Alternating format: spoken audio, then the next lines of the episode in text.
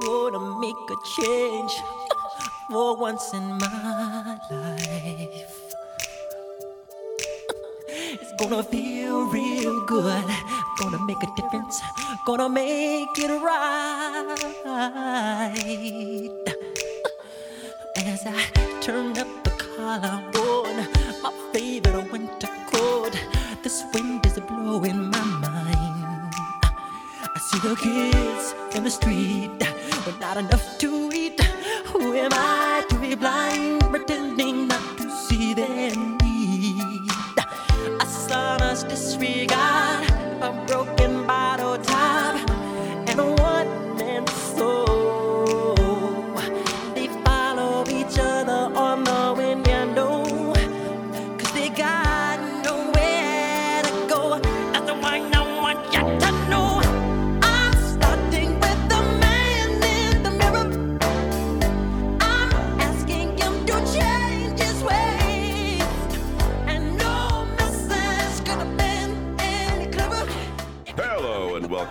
Chris and Reggie's Cosmic Treadmill episode number 73, where we go back, to, the, past, and read a comic book from the yesteryear of publishing.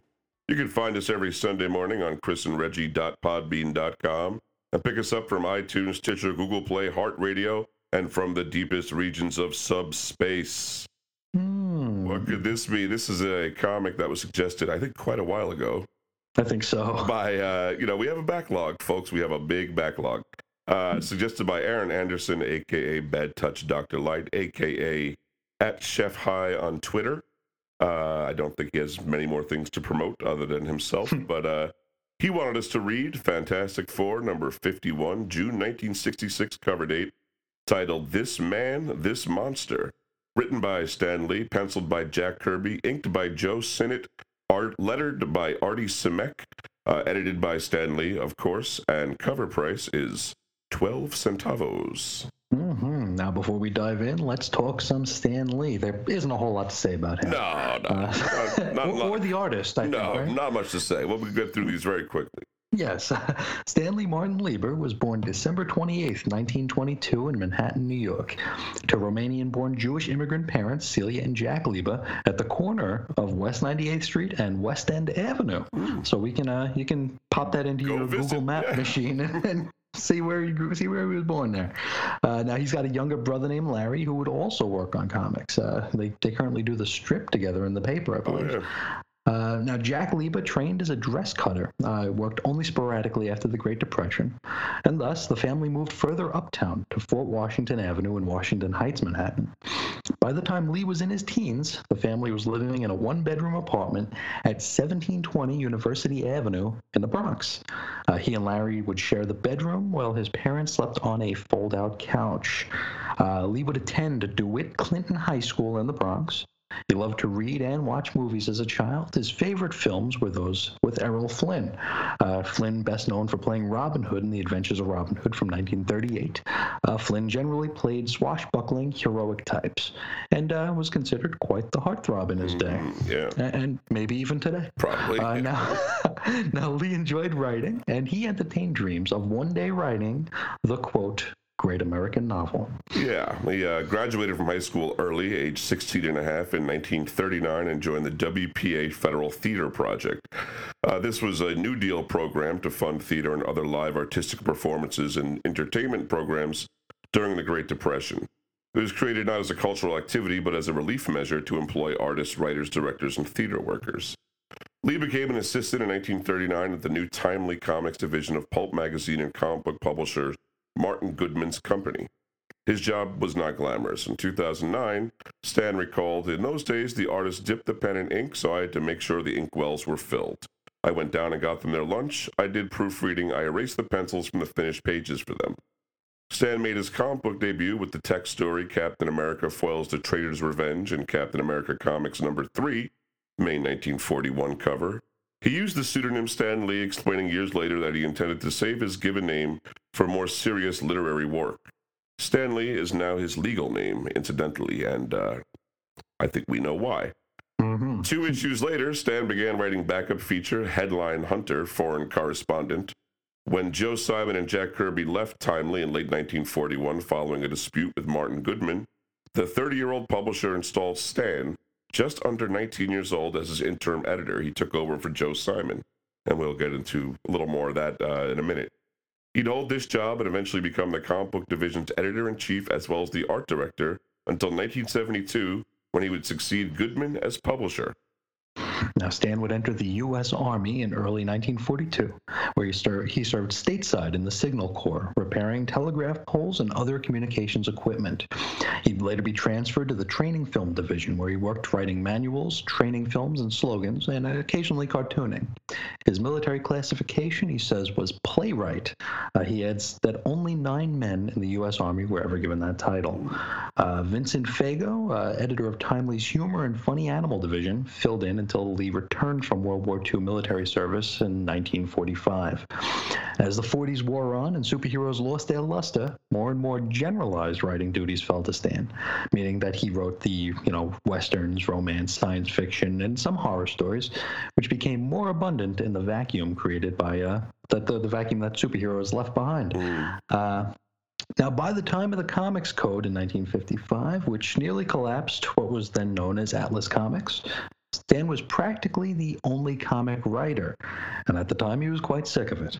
Uh, Stan has also spoken before of having to fire pretty much the entire office staff at the direction of Martin Goodman, uh, which is one of his least pleasant memories. Yeah, I can imagine, and it was all. Could you? Yeah. It was mostly by phone, uh, and it just I could just imagine these very uncomfortable, unpleasant conversations with Yeah. lots of people. Still a young guy too, if you think Still about it. Still very young, yeah. Uh, but anyway, things would turn around the early 1960s. The superhero had a resurgence in popularity due to DC Comics editor Julie Schwartz creating updated updated character models, and we know about these from uh, Showcase Number Four, October 1956 cover, and Mystery of the Human Thunderbolt by Robert Kanigher and Carmine Infantino. We have the introduction of Barry Allen Flash, and then Brave and the Bold 28, March 1960 cover, and Justice League of America by Gardner Fox and uh, Mike Sekowsky.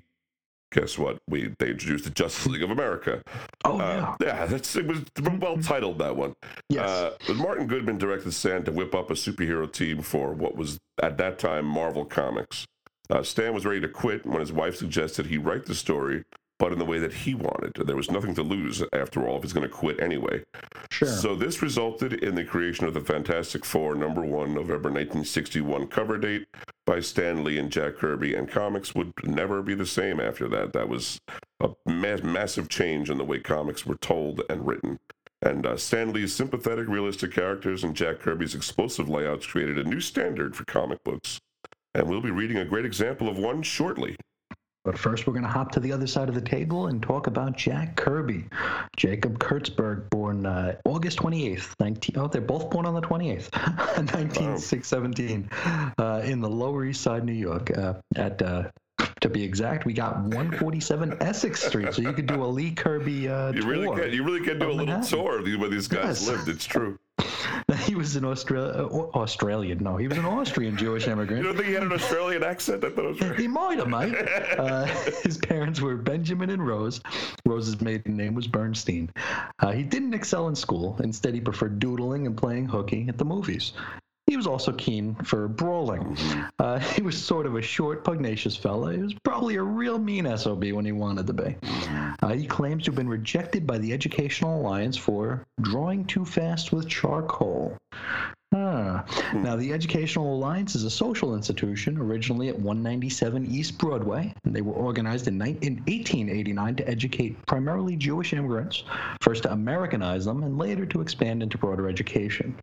Uh, Kirby almost certainly meant the Alliance Art School specifically, sort of its own annex, though in the same building, so uh, might as well not split hairs Yeah, it. same old, same thing, really, probably, Yeah. for what we know. Now, uh, this is an amazing part that made us both stop when we first learned about it. But uh, honed his skills with drawing cartoons for the newspaper of the Boys Brotherhood Republic, a miniature city on 3rd Street where street kids ran the show. Uh, we had hoped this was some kind of Lord of the Flies scenario taking place on the Lower East Side. Turns out it was really just a boys' club, not unlike 4 H of the Scouts. But the difference was that the kids did organize their own government with lawyers, judges, police officers, and elected representatives. But it was super, supervised by an adult. In Kirby's time, it was a guy from Chicago named Harry Slonaker. But I mean, that, that just really sounds like, you know, talk about the dead end kids or whatever. The, Wild, uh, yeah. Yeah, just like their own, their own uh, government over there. Uh, he, more about him, uh, you know, drawing too quickly. He attended the Pratt Institute in Brooklyn for a week and dropped out. He says that, well, I wasn't the kind of student that Pratt was looking for. They wanted people who would work on something forever. I didn't want to work on any project forever. I intended to get things done. Hmm Now, there were financial needs at home that required him to start making some money. He was briefly an in betweener at Fleischer Studios, animators of Betty Boop and Popeye, and uh, later on Superman. But later stri- uh, labor strikes found him looking for new work. Uh, Jack began drawing strips for the Lincoln Newspaper Syndicate in 1936, where he did a lot of editorial cartoons, uh, one page fact strips, and uh, humor cartoons over three and a half years. And uh, let's name a few. Sure. We've got Your Health Comes First under the pseudonym Jack Curtis. Uh, the Black Buccaneer, which was a pirate strip. Uh, Abdul Jones, which was a humor strip. Cyclone Burke, which was a sci fi strip. Socko the Sea Dog, which is a basically Popeye. Uh, and uh, would be created by a coworker, and uh, Kirby's most popular strip, strip at Lincoln, of course. Of course, the direct ripoff obviously will do always Yes. do the best.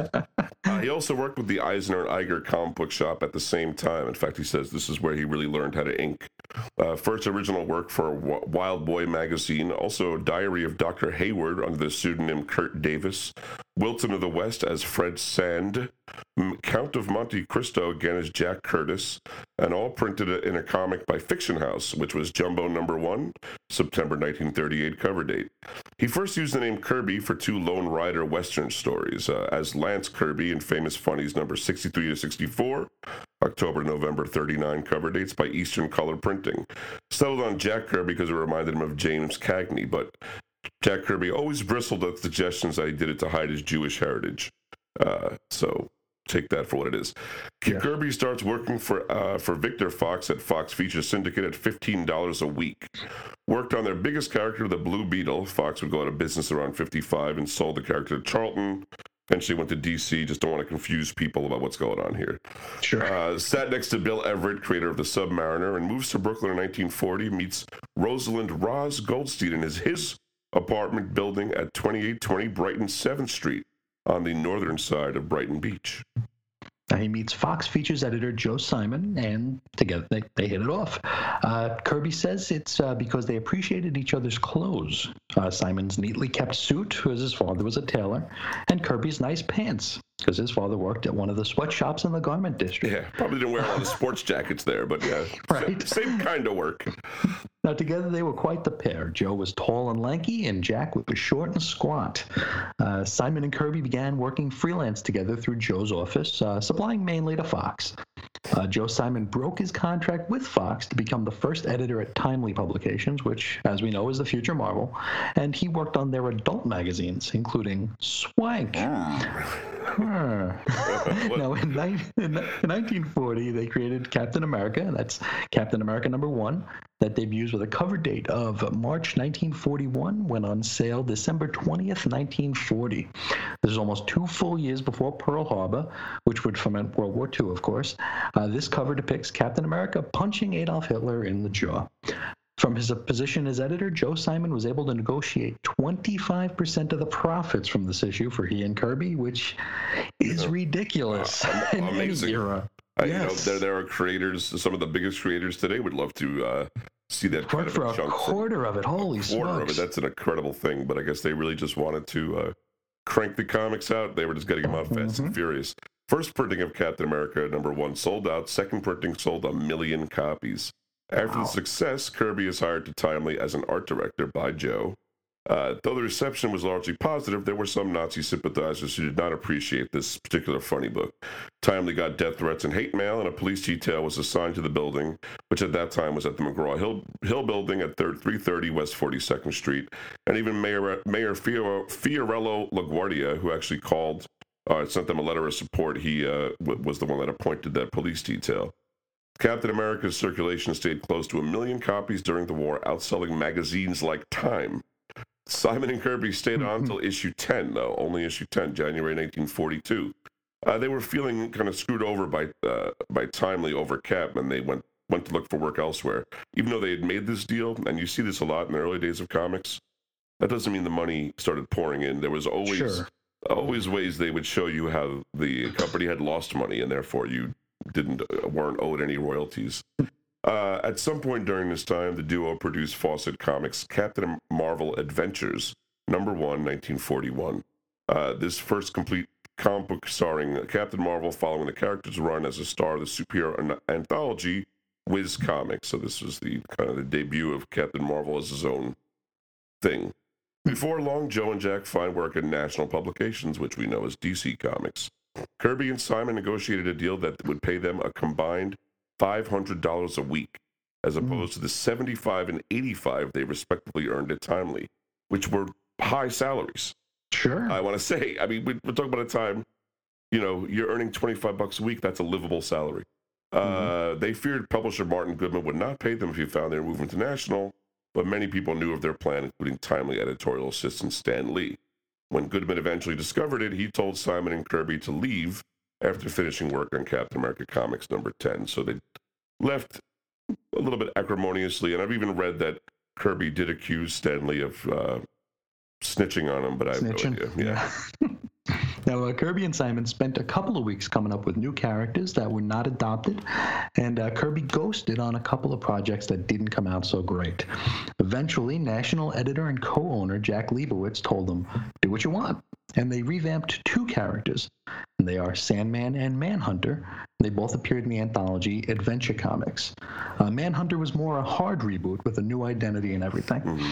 Uh, in July 1942, they began the Boy Commandos feature in Star Spangled Comics.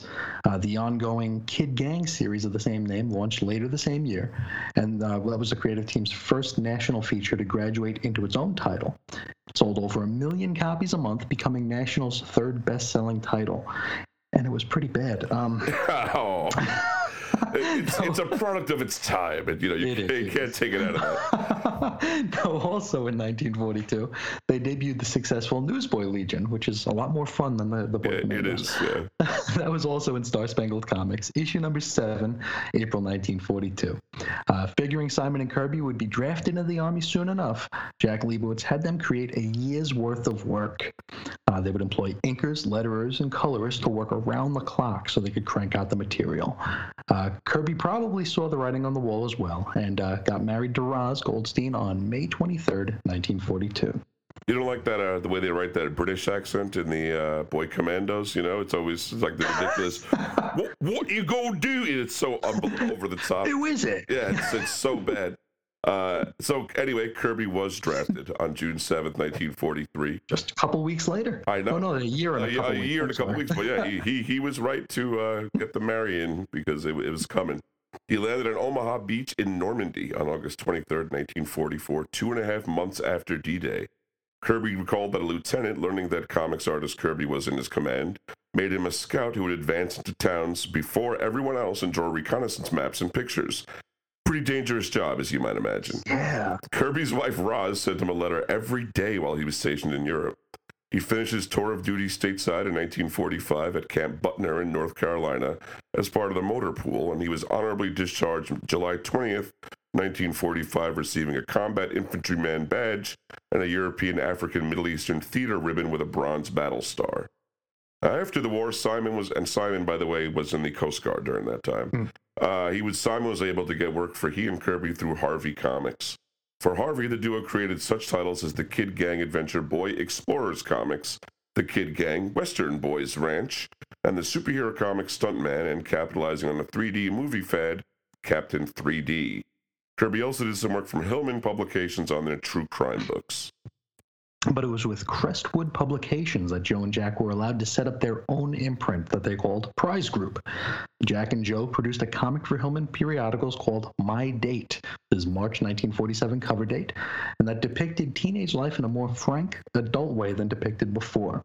Uh, usually, teens in comic books just became superhero sidekicks. Yeah, that was it. Uh, this gave him a little bit more depth. Uh, now, this was a massively popular book, and Simon used this windfall to negotiate a deal with Crestwood to set up Prize Group, where Joe and Jack would have relative artistic freedom and earn a whopping 50% of the profits. Wow.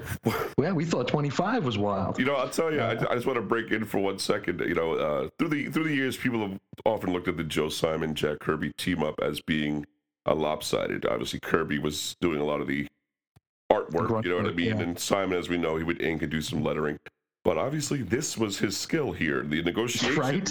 Like, and, and let me tell you, Kirby never complained about the partnership. It was always other Nope. people. So anyway, now, uh, Kirby would uh, later say that this was the first time creators received sales percentages, which isn't actually true, but almost certainly the first time creators would get such a large share of those sales percentages. Uh, now, Simon and Kirby published Young Romance number one, the September October 1947 cover date, and in you know basically an entire new comics genre was born. Uh, a cover banner explained that the series was quote designed for the more adult readers of comics unquote.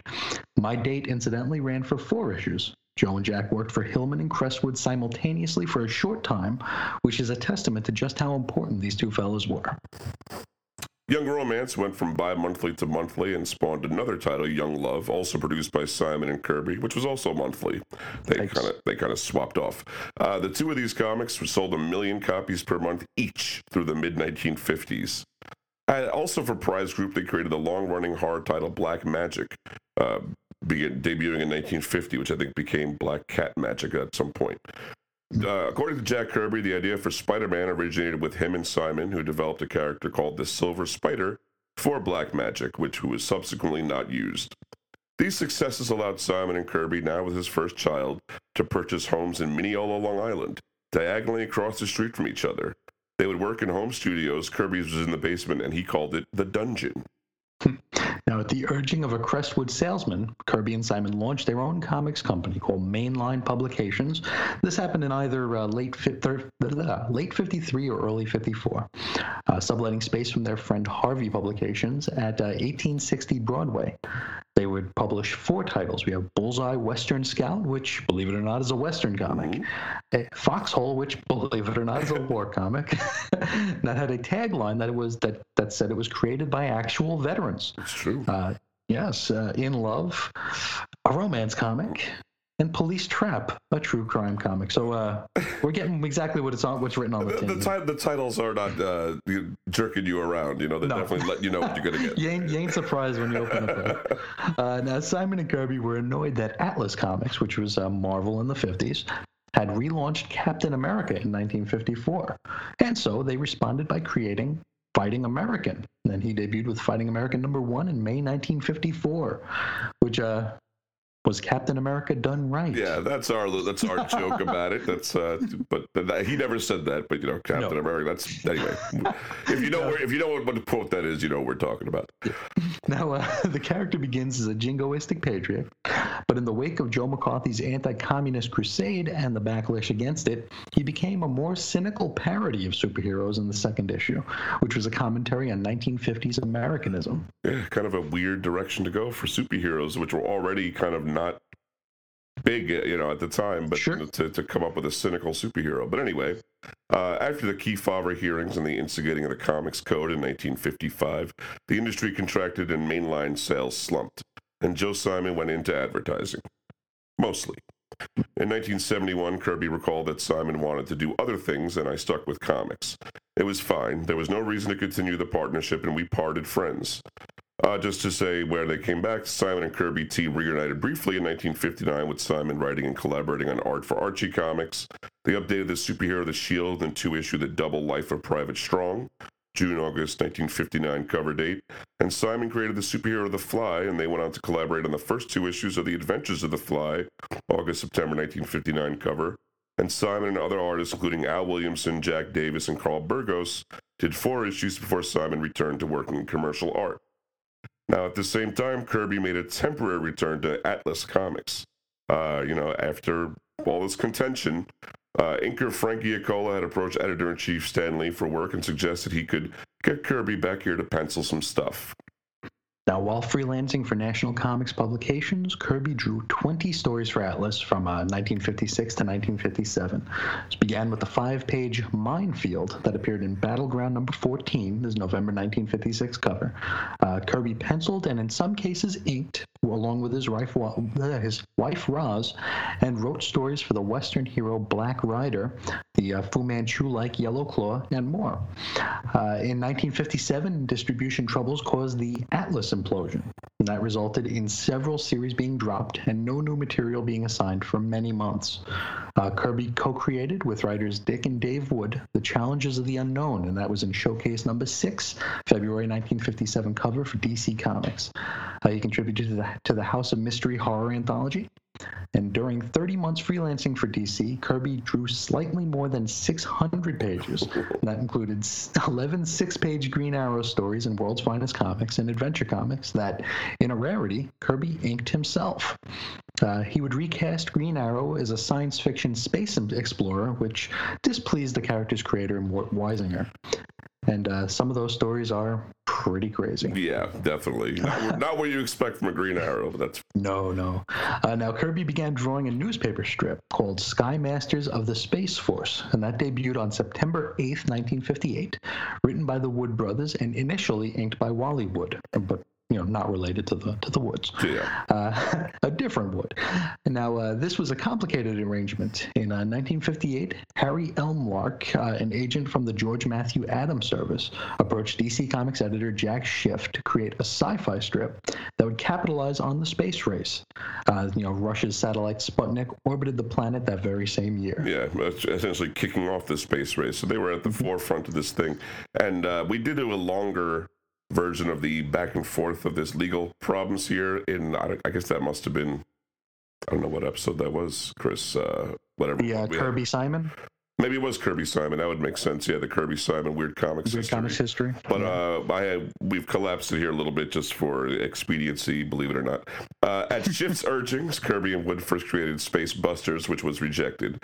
They went back to the drawing board, and Sky Master the Space Force was born. Now, Dave Wood of the Wood Brothers promised Schiff a payment for arranging the deal, which Jack understood to be a one-time thing, but Schiff thought was a percentage. Plus, Wally Wood, the inker, requested a higher cut for inking the work than previously arranged that eventually settled on a 4% uh, to Schiff, 4% of the money to Schiff after the inker was paid. But by July, Schiff requested a higher percentage before the strip debuted on September 8th, 1958, in over 300 newspapers. Sort of a mean trick there. Mm-hmm. With the mm-hmm. arrival of the first royalty checks, the Wood brothers sent money to Schiff, but Kirby refused. This led to some tension between himself and DC, for, from who he was working for, don't forget. Uh, Kirby offered to buy Schiff out of his contract, but Schiff refused and fired Kirby from Challengers of the Unknown. Schiff claimed that Kirby was reusing ideas from Challengers for Sky Masters. On December 11, 1958, Kirby discovered that Schiff was suing both he and the Woods for breach of contract and countersued Schiff. Kirby claimed that Schiff was merely an editor who had assigned him, the Wood brothers, and Eddie Herron freelance work. That Kirby and the Woods had visited Elmlark without Schiff. That Schiff was not involved in the agency agreement but that he and the Woods had offered Schiff a gift. Kirby further alleged that Schiff had implied that not paying his demands would lead to Kirby losing work at DC. Now, Jack Liebowitz, who we mentioned before, and by that time was executive vice president and general manager of National DC Comics, testified on Schiff's behalf, and the signed agreement promising Schiff an ongoing percentage led to Schiff being successful after, quote, a very short trial at the Supreme Court in White Plains, New York. Kirby left DC after this, but continued to draw Sky Masters until 1961. Uh, aside from that, Kirby also bristled at some DC editors that criticized him over art details, such as what he said was not drawing, quote, the shoelaces on a cavalryman's boots and showing a Native American, quote, mounting his horse from the, long, the wrong side. Hmm. Not sure about that part, but the other stuff is all public record. Uh, yes. The all legal stuff. Kirby also sued DC for $130,000 in royalty or some other money he felt owed, and they paid him 10 grand. Not a bad day at the office. I guess not. now, beginning in 1959, Kirby would return to Atlas, you know, Marvel, despite uh, some lingering resentment uh, towards Stan Lee. Uh, because of the poor page rates, Kirby would spend 12 to 14 hours daily at his drawing table at home and produced four to five pages of artwork a day. Yeesh, that's a lot of work. Yeah. Um, now, his first published work in Atlas was the cover of and the seven page story, I Discovered the Secret of the Flying Saucers. That was Strange Worlds number one, December 1958 cover date. Now, during this time, Kirby would draw a little of everything. He created Groot the Thing from uh, Planet X, that was in Tales to Astonish number 13, cover dated November 1960.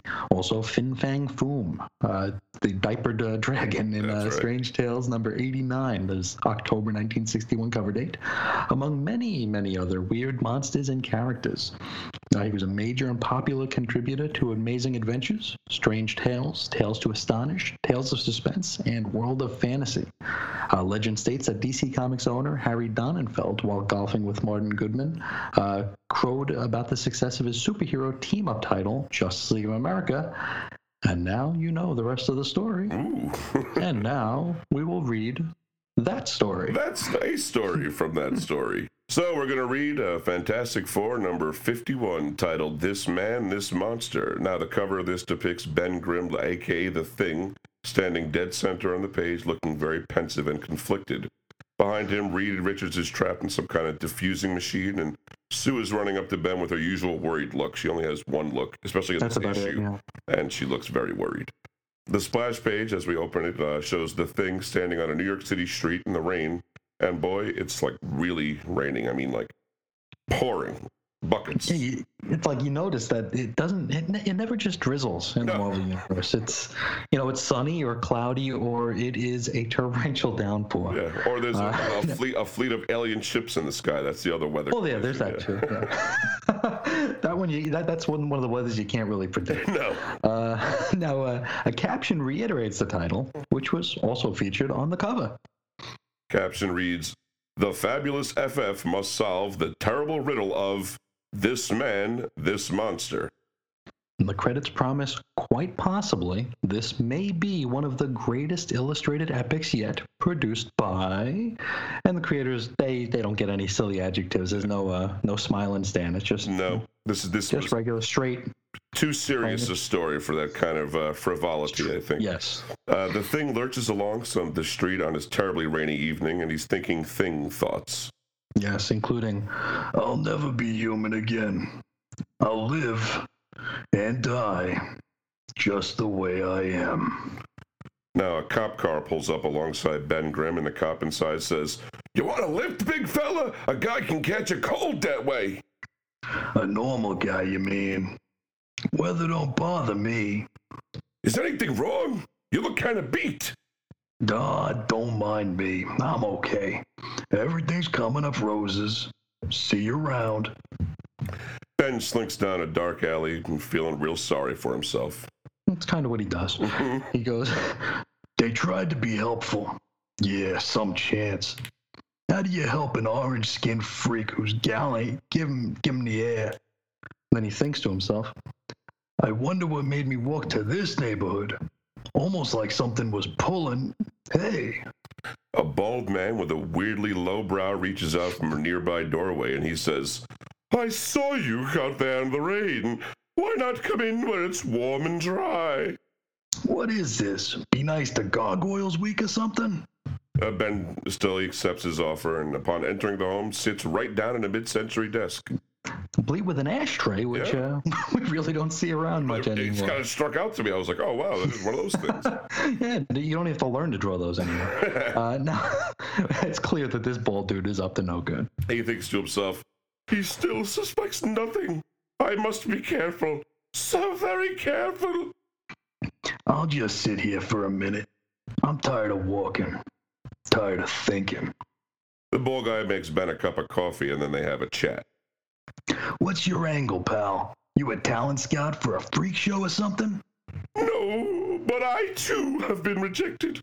I'm a scientist, but I'm also a man who knows how it feels to be scorned by others, to be mocked and ridiculed because of my theories. Knock it off, you're breaking my heart. One Reed Richards is enough. Ah, I wish I had Richard's money and his equipment. With his reputation, his fame, he could accomplish seeming miracles. Mm, you sure come on strong, mister. And then Ben prepares to leave this weird guy's home. Well, thanks for the Java, chum. I'm gonna grab me some shut eye. Uh, this guy thinks to himself, he's tired. The coffee worked well. And then he says aloud, Wait! No need to go out in the rain. I have a couch you could use. It isn't much, but if you're sleepy.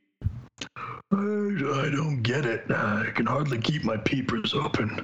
I'm bushed. And so Ben decides to lie down on a tasteful looking yellow couch. Yeah, then the bald guy thinks to himself, So far, so good. He's sound asleep. Everything has worked perfectly. After tonight, they'll laugh at my theories no longer. I'll have proven myself at last, and that'll score the greatest triumph of all. Single handed, I'll destroy the entire Fantastic Four. Because nothing, nothing would get you in everybody's good graces Yeah. better than that, right? I mean, he, he- here's a guy, one of them's get, getting an offer to get a ride from the cops, and you're about to destroy the whole team. Mhm. to, to win favor. yeah, that's not gonna not gonna make you popular, but uh, No. Thus, I'll prove for all time that I'm the mental superior of Reed Richards. A lot of people have that hang up, don't Yeah. I, I, I don't see anybody asking, you know, like, they? prove anything. no, uh, Baldy opens a closet, and within it is a lot of Kirby tech. Mhm, he says, I've spent a lifetime creating my duplication apparatus, and it's taken long months of patient planning to lure the thing into this room using my short range subliminal influencer. Plus, there was a like a half a day that he spent uh, scraping his knuckles with an Allen wrench, putting together an IKEA dresser. Oh, I know that could that could make me. Oh, that's- that's suck. rough. Yeah. now the creep puts a puts an apparatus on the thing, on it on his head, and uh, straps himself into some sort of harness. But now, all the labor, all the waiting, all the scheming will pay off at last. I'm through being a loser. This time, I've got the winning hand. As for the thing, there's no way he can ever stop me. He was the perfect choice for my experiment because our slight skeletal resemblance, that fact will make the duplication process all the more effective.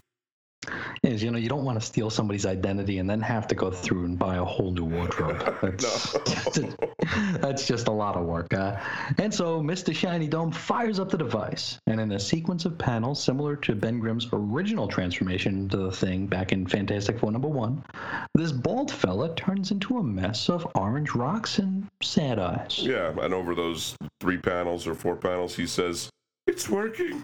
As I knew it would. I can sense it. I can feel it.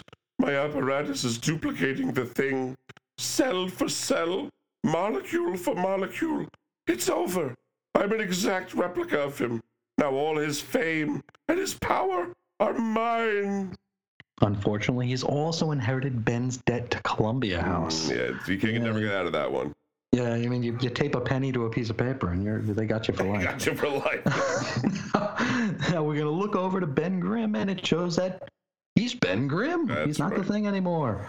So this isn't so much a duplicating machine as it is a stealing machine. yeah, I mean, I would have thought it would have made two things, but Right? To duplicate, you, you know, we're not the scientists, Chris. I don't know. Uh, no, no, we're not. so now, uh, as the thing, he sees the scientist. He tries to get into the role and says, "As for the real thing, he's got no cause to complain. He returned to his normal form. Now I am the monster, and not he." You know, now that he says it aloud, it, this this doesn't sound like a great plan, does Not it? really. No. I've made myself a terrifying monster. Oh. great. Great winning. Uh, good, good job. Yes. but now this is only the beginning of the mad scientist's plan.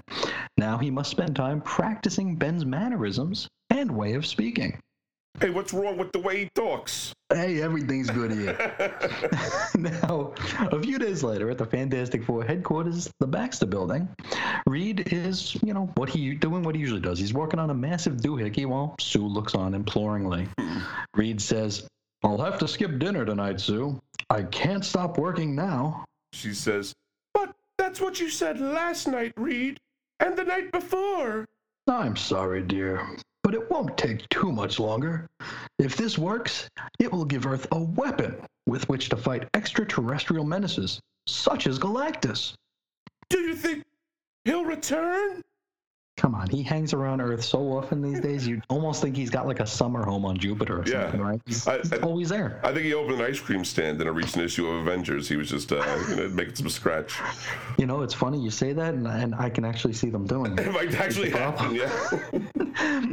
Reed goes, There's always a chance. And in this new space age, we must have adequate defenses against any attack. I, I think you know more than you're telling me. You've had work crews all week building new machines, especially that one in the locked, lead-lined room. How did you find out? Their, their conversation is interrupted because Fake Thing strolls into the place. That's right. What's this about a locked room, Stretcho? Ben, you're back. Sure, it's nice of you to notice. Faux Thing explains that he was just on a little walkabout to clear his head. You know, for several days. He does that from Yeah. time to time, right? Everyone who doesn't. Reed goes, I hope you got whatever was bothering you out of your system. We've no time for prima donnas here. Relax, Hambone. I'm okay now. Hey, where's the torch? He's attending Metro College. But I'll tell you about it later. We've work to do now. You're just in time to move that Meson particle smasher for me. Reed gestures at a massive machine that looks sort of like a cigarette lighter. It's really weird. Yeah. Uh, the uh, scientist says, What? Me? Move that? It's like he's already forgotten that he's the thing. I know. This is not why you did this. no, fake thing uh, goes over and picks it up easily and it even boasts about it. Hey, how about that? With one hand yet. Over here, Ben. Come on, step on it. What's gotten into you, big fella? And then all of a sudden, Ben Grimm, the real Ben Grimm, appears and he's got a green suit from somewhere. right? he goes, Can't you guess what's gotten into him, big brain? That, sounds like Ben. Watch yourself, Stretch. That guy's a fake. He ain't the real thing. I am. Reed, it, it isn't possible, but look. Easy. There must be an answer. All right, smart guy, talk. How'd you do it? How'd you turn yourself into the thing? I said talk. Wait till I stop trembling, Sonny. Now, the fake thing proves that he's the real thing by crushing a titanium bar in front of them. Because there are like only a dozen people in the Marvel Universe that can crush titanium bars, of course. Right? Yeah. Why is that? Uh, Reed addresses Ben Grimm directly. Look, friend, I'll admit you bear an uncanny resemblance to Ben Grimm, but I don't know how you can expect to get away with such a foolish claim. You, you mean you, you don't believe me? You got John real quick, bub. All right, I'm not. I ain't gonna bang my head against a stone wall. I'm Ben Grimm, and nothing can change that. I know it, and he knows it. But if you want to play footsie with him, go ahead. What I care. It's your funeral. Maybe it'll teach you a lesson for once. Reed Richards, boy genius. Ha! What a laugh. And Ben storms off angrily. Reed goes, It's incredible. Not only is he a dead ringer for you, Ben, but he sounds just like you. Big deal. He's probably been taking elocution lessons. Too bad I had to blow the guy's gimmick. I wonder what he was after. You know, for a minute there, I thought you were starting to believe that phony. If his story weren't so impossible, he did seem to be Ben Grimm. Because he probably doesn't know words like elocution. Yeah. Uh, but you know, this is a, a crazy story. You know, this guy stole my identity. Yeah, that's all. we never heard of. before. That was the only, the whole, whole That's story. his, that's his tall tale. Uh, Reed goes, Now don't get huffy, Benjamin. You know I'd trust you with my life. In fact, that's just what I'm about to do. Huh? Now what in blazes are you talking about? I've got to test a machine I've just completed, Ben, and if anything goes wrong, only you can save me. Yeah, it's a, a high-tech beer bong, and if Reed starts to sputter, then Ben has to take over the hose. That's uh, and only he can do it. Only him. Only him. Yeah. Reed, what do you mean? What is it? You you haven't told me. There isn't time, Sue. Have faith in me, as I have in Ben. And if you can't do that, then just shut your yap. hmm Uh, Reed explains all those interstellar threats Galactus, the Watcher, Silver Surfer, they've mastered the space time principle, meaning they can break the speed of light. That's the problem. Yeah. There can be no defense against a faster than life attack, faster than light attack. And so, for the safety of Earth, the sake of human race, man, too much break the space barrier. Uh, Reed opens a weird looking door labeled Danger, Experiment Space Time. Beyond the door, yeah, it's very important to label your doors correctly. Yes. Beyond the door is one of the craziest Kirby machines ever drawn. It's it's looks more like a Rube Goldberg machine. It's all over the place. Yeah, I can make Pee Wee Herman his breakfast. Uh, Reed goes, This huge radical cube is designed to create a dimensional entrance into subspace, which is the area I must explore. I'm going to enter the cube now, Ben, while you hold that reel of super tensile strength cable. And uh, anyone looking at this page while they're you know or had knows this page, would you call that a cube? Does it look? I didn't. I don't understand where this came from, but uh, It's a subspace cube. I get in in, in subspace it, it counts as a cube. Uh, the scientist says, "What am I supposed to do with the blame thing?" If I run into any danger, I'll tug on it, and you're to pull me back here immediately, no matter what. Reed, wait, take me with you, please. Let me go too. I can't, my darling. But knowing you're here waiting, I'll come back through Satan himself should bar the way. Also, it's just going to be like a lot of guys playing poker. You wouldn't have any fun there. Yeah, you do your thing, I'll do mine. Exactly. You stay home and keep the house clean. I'll be back soon. Yeah, and so we're gonna go check in on Johnny Storm before Reed, you know, hops to his doom.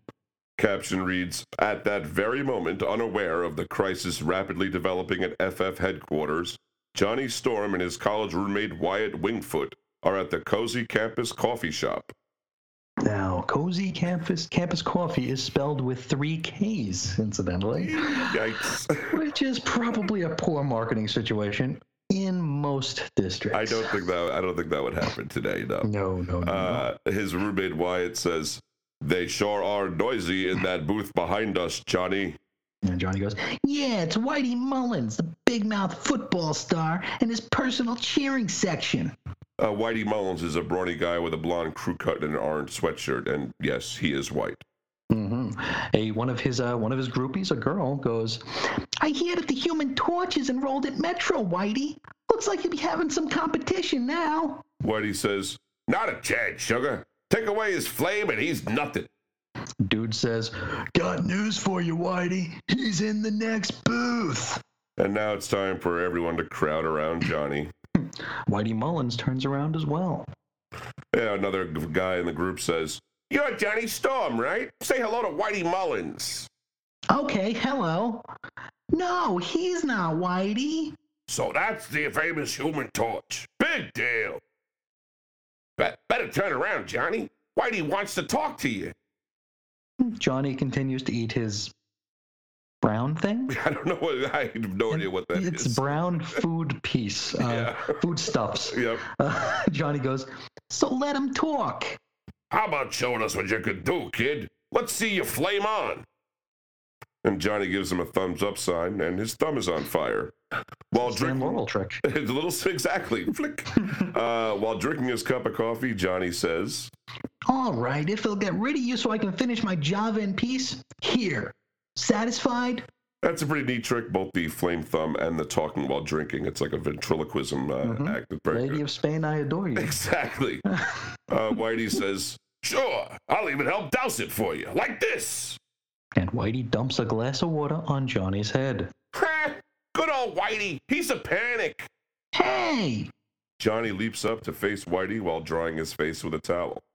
Great sense of humor you got, Mullins. How do you like a fat lip to go with it? Ah, you wouldn't talk so big if you weren't the human torch, Squirt. But he is, so maybe you should stop bullying him, perhaps? Johnny goes, I don't need my flame to handle a crumb like you. I say you do. Now Wyatt Wingfoot gets up from the booth. And now we know why, he's, why Whitey's done it. Yeah, Wyatt says, and I say that he doesn't. Who the heck are you? Stay out of it, Wyatt. This is my fight. My name is Wyatt Wingfoot, and I don't like to see my friends pushed around, not even by a granite brained gridiron star. One of Whitey's groupies goes, Ooh, look at those shoulders. If you think those are nice, you gotta get a load of his knees. Groupie fella says, uh, Wyatt Wakefoot, why does that name sound so familiar? So the torch has to go around with a bodyguard, huh? Knock it off, Mullins. This ain't his fight. Why don't you just go back to you? Oh, why don't you just go back to your booth? No one tells me what to do. Just then, a football coach wades into the crowd to break things up. He goes, Mullins, what's going on here? I warned you about that temper of yours. Relax, coach. We're just having a peaceful discussion, that's all. Back away, smart guy. You're not fooling anyone. Look, coach, you can chew me out on the field or in the locker room, but this isn't any of your business. He clearly marked the proper zones to harass him with yellow tape so there should be no confusion.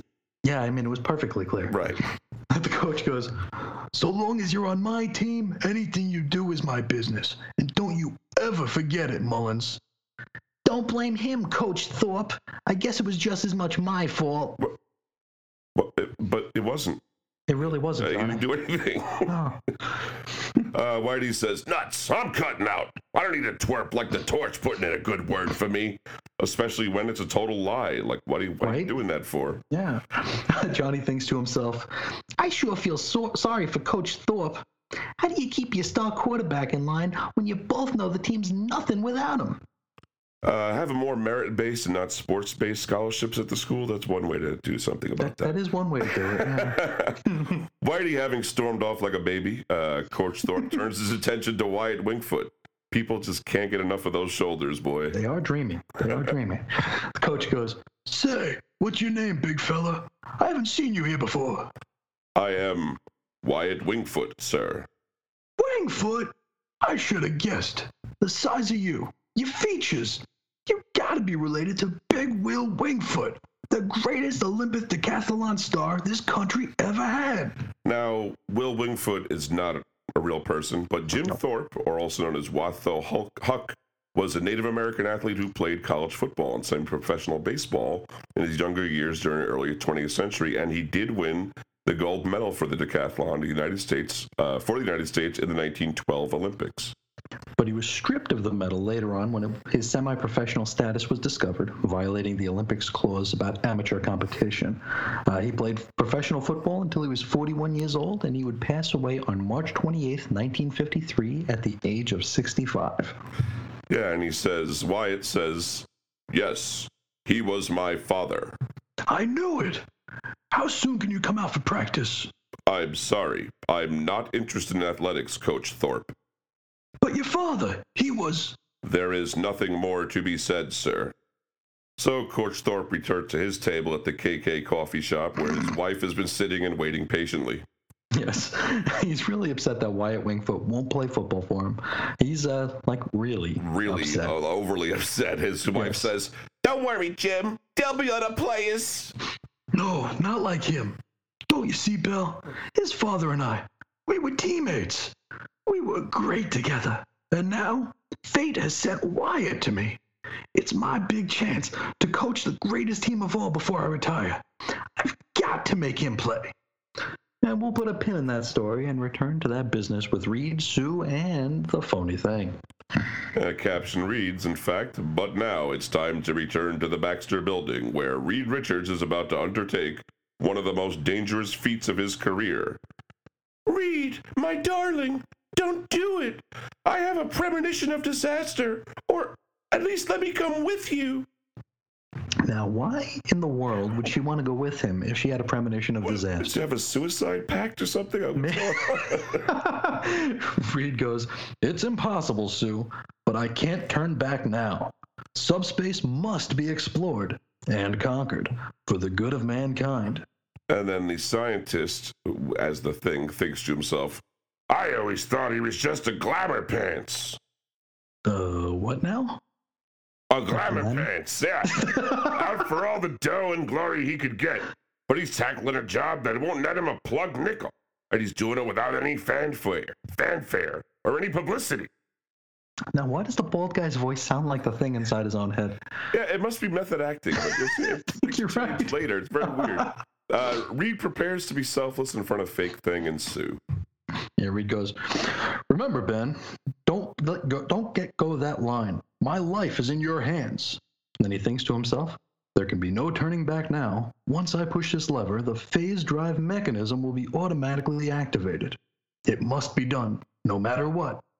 So Reed throws a lever on his machine and hops into the, uh, you know, cube. And whatever, you know. And he's immersed in a sea of red and Kirby dots. I've done it. The universe seems to be tearing itself open, falling apart. I've shredded the very fabric of infinity, where all positive matter is transposed into negative form. And now I'm plunging through the resulting void, which I've created in the space time dimensional barrier. Well, I put a buck into a soda machine and got two cans of Sprite last week. You don't see me crowing about it. I mean, come on. You should, though. You I should. I really, I should have. Yeah, that was definitely a Twitter post I could have made. Anyway. Absolutely. Uh, Reed now plummets through successive abstract Jack Kirby dimensions. It's almost more than human eyes can bear. I'm actually witnessing a four dimensional universe, but the effect of seeing it with three dimensional vision is indescribable. It looks sort of like the doodles in the margins of a notebook. It's like all weird, just random shapes and stuff. Yes, it, it is, and it is very describable, as you can tell. Yeah, Uh, pretty much. Reed continues The line which is tied to me is my only contact with reality. If that should break, I'd be lost forever. Mm, that seems like an important point we should probably remember. Maybe the most important point. Probably, yeah. Uh, Reed careens through the fourth dimension, or whatever it is, faster and faster till he approaches the edge of subspace. The following page showing us subspace is a splash of a Jack Kirby photo collage. This is a technique he applied several times to comic books in the 60s and the 70s. Uh, due to the crude printing and reproduction of comics at the time, though, they, and this is an opinion, they really never quite worked. What, Yeah, they always kind of took you out of it. They it's, they they're cool in their way, but yeah, it's a, there's a, the shading never quite worked correctly. When you see them, you're like, wow, this is different. But that's pretty much the only reaction I ever had to it. Uh, but it's interesting. It's interesting to consider that Jack Kirby already putting in 80 hours a week drawing would slow down to even do this. Obviously, Right? I, I think it was just he just artistically expressing himself and wanted to play with another medium, and that's that's what Sure. he did. Uh, one time, assistant Mark Evanier says he made collages for his personal enjoyment right up until his death. So Hmm. he just dug doing it. And to be honest, I'd kind of like to see the originals over the comic reproduction. Oh, absolutely. I think it's a it's a totally different game over there. Sure. Now, Reed continues I've done it. I'm drifting into a world of limitless dimensions. It's the crosswords of crossroads of infinity, the junction to everywhere. Or it's a bunch of ping pong balls and lids to soup cans, as you like it. Whatever you whatever you see is what it is. You know. now, Reed is pulled along by some unknown force, along with lots of giant rocks and rubble. Caption reads, and then suddenly the lone dedicated human who is Reed Richards sees the senses shattering fate that seems to await him. Ahead of me, it's the one thing I feared, the one thing that there could be no defense against. The elements of subspace are being irresistibly drawn back toward Earth. But here in subspace, all matter is negative, while Earth is positive. Therefore, whatever strikes the atmosphere of Earth must instantly explode. Now, we can't claim to understand what Reed's going on about, Not a whit. but you can see that the rocks hurtling towards the planet are exploding, and that's the that's the takeaway from this. The proof's in the pudding, yes. Uh, now Reed tugs on his line to the fake thing, but Hey, the fake thing thinks to himself, he's tugging. All I gotta do is ignore him, and I'll have beaten the one man I always envied. The one man no one else could ever defeat. But all of a sudden, I don't envy him anymore. I never knew how brave he was. How unselfish. that doesn't sound like the thing anymore. No, he stopped. I don't know what happened. He stopped like the thing. I, just for that one scene. Uh, Sue says, Ben, the line is growing taut. It's Reed. It's his signal. But the scientist still thinking to himself, all these years, when I thought I'd never got the breaks, now I know the truth. It was my fault. Nobody else's. I wouldn't work hard enough. I wouldn't make the sacrifices that a Reed Richards would. Heck of a time to have a crisis crisis of conscience, isn't it? Pull him in, Ben! Quickly! Ben! I never saw things so clear before. It's almost like I've really become the thing, not just an imitation. Ben, for the love of heaven! I never did a worthwhile thing in my whole life, but now I finally got the chance. I could really be Ben Grimm. Oh man, this is how Mark David Chapman got started. got, got, got creepy. uh, that he's that uh, the scientist who remember is the thing says, "Don't worry, lady, I'll get him now." When fake thing tugs on the steel cable, it snaps. I I waited too long. It snapped. He's done for, and it's because of me. Oh no, no! Now, Sue is ready to jump right into the dimensional doohickey, but fake thing won't hear of it. Stay back, do you hear? Stay back. There's nothing you can do. Whatever's happening to him in there, only a massive muscle can help.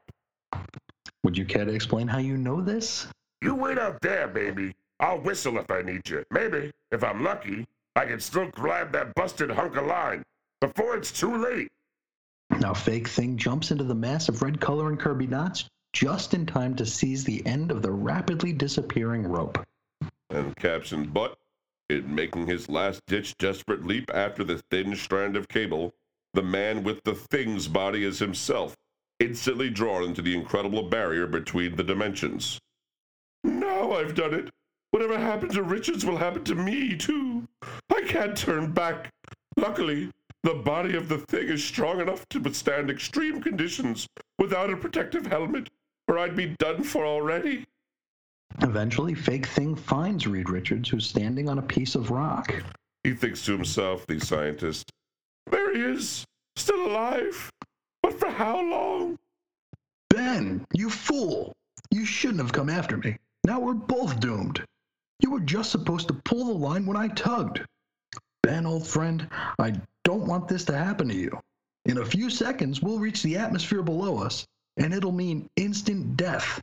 If only you hadn't come. Reed could have died in the nude the way he always wanted. Right? Scientist thinks to himself, so this is how it's going to end. And even now, he's worried more about me than himself. Brace yourself, Ben. We did the best we could. One could do no more. You. You were the greatest partner a man ever had. Uh, don't tell his wife there. No, don't do that. no. Scientist thinks, that's the guy I spent years hating, being jealous of. I, I ain't even worth his little pinky. Then suddenly, Fake Thing grabs Reed and rears back. he says, Maybe we don't have to both die, mister. Ben, what are you doing? Fake thing chucks Reed back in the direction from whence they came. And then the scientist thinks to himself, the one worthwhile thing I ever did in my whole wasted life. Even the strength with now I possess, I stole from another. But maybe I can use that strength to even the score somehow. I tossed him back in exactly the same direction I came from. He's out of sight now, so I'll never know. And he says, So long, Richards. I hope you make it. And Fake Thing sits on his rock and prepares himself for imminent destruction. As for me, I'm not going to feel sorry for myself. Not many men get a second chance to make up for the rotten things they've done in their lifetime. I guess I'm luckier than most. I got that chance. Finally, for I finally learned what it means to have a friend. Which you also stole from another. That's right. Uh, Don't mean to kick you while you're down. not really your friend, but okay. Uh, and, that, and then the caption reads, and at that moment, in another section of our vast, unfathomable universe, unaware of the dire danger confronting Reed Richards, the real Ben Grimm prepares to pay a call. Yes, he thinks to himself, My only hope is that Alicia will be able to tell who I am. Being blind, she's more sensitive to a person's true self than anyone with sight might be. Even though she can't see, I'm still kind of nervous to be facing her with a to be facing her like a normal man. It's what I always wanted, always dreamed of. If only it had happened some other way. I can't let that phony take my place in the FF. There's no telling what'll happen if he does. And then, as Ben prepares to knock on Alicia's apartment door, he sees his hand has turned all orange and rocky again. My my hand. Startled, shocked, stunned into speechlessness, he has no way of knowing that, a universe away, the man who had taken his identity has now given it up again. Forever. Finally, when the initial numbed reaction has passed, I, I've become the thing again. Now I can go back and clobber that creep who was posing as me. Besides, by turning into Ben Grimm again, I might have had a chance with Alicia, even against the Silver Surfer. But now, it's too late. I'm a walking, living monster again. Maybe this is the real me. Maybe Ben Grimm is nothing more than a dream. after Ben stormed off to do some clobbering, Alicia does open the door, wondering who's playing ding dong ditch around here. It's kind of mean to do to a blind woman. Yeah, isn't it? yeah, especially, especially, yeah. now back at the Baxter building, Reed Richards sails back through his portal with a swoosh. Reed, Reed, my darling, it's you. You're alive. He did it. I'm back. Ben saved you. I knew he would. I knew it. He's never failed us yet. But Reed, where is he? He didn't return with you. What happened to him? Sue, I don't know how to say it. It happened too quickly. One moment we were together, and then it was over. Sounds like the end of my senior prom. hmm It's my fault, Sue. The line I told him to hold, it must it must have pulled him into subspace. No, darling, no. He didn't do as you said. He waited too long until the line snapped. I saw him. What a tattletale. I know. Come on. He's dead already, right? Jeez, let, let the guy have his, Let his glory. Yeah.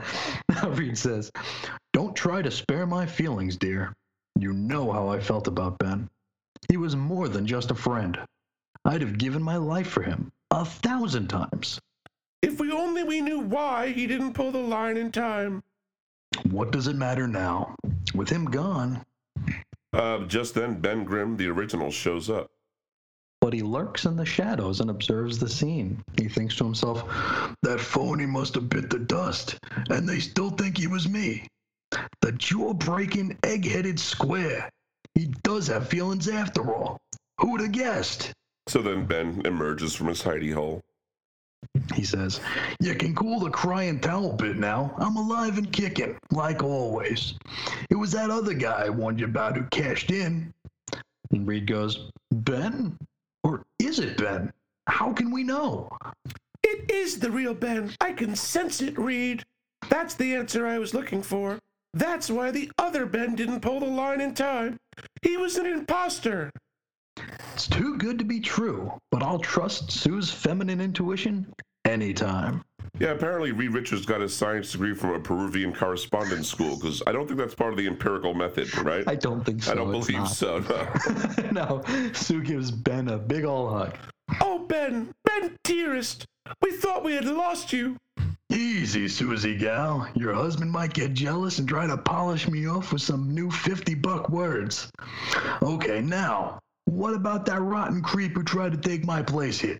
What's the lowdown on him? Try not to judge him too harshly, Ben. Somehow, at the last minute, some of your own heroism reached out through the endless void and touched him. Or he felt guilty, right? Same difference, Yeah. really, same thing. That's And feeling feeling guilty sounds a little less dirty too. yeah, really. ben goes, I'd still like to have gotten my own paws on him. Just once. It's too late for that now, old friend. We'll never know what monstrous things he had done in the past, or what monstrous plans he had made. But one thing is certain he paid the full price, and he paid it like a man. That's the full price for any transgression you make. Just save Reed Richards' life, and the slate the slate is wiped clean. Uh, caption reads something very tantalizing. Uh, next issue, destined to be the most talked about character of the year, the Black Panther. Next issue came out in 2018. Yeah, you think so, but uh, no, he was actually talked about back then too.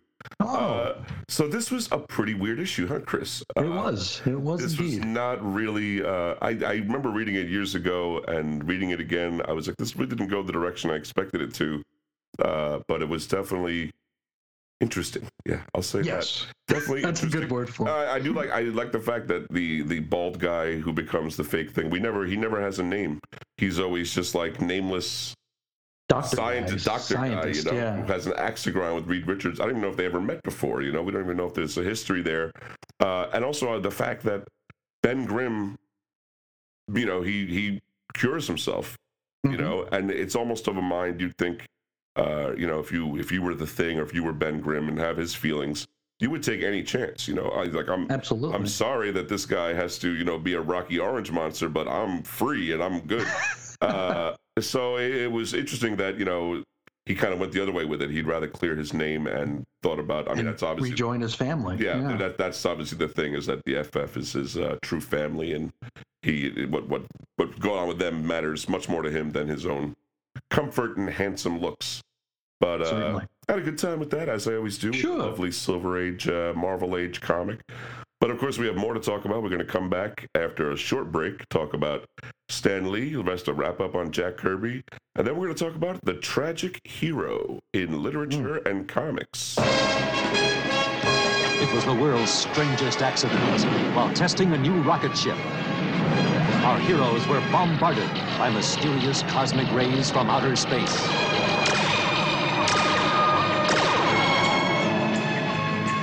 Though they crash landed safely, the strange and powerful rays had changed each one of them, transforming their leader, Reed Richards, into the plastic skinned Mr. Fantastic.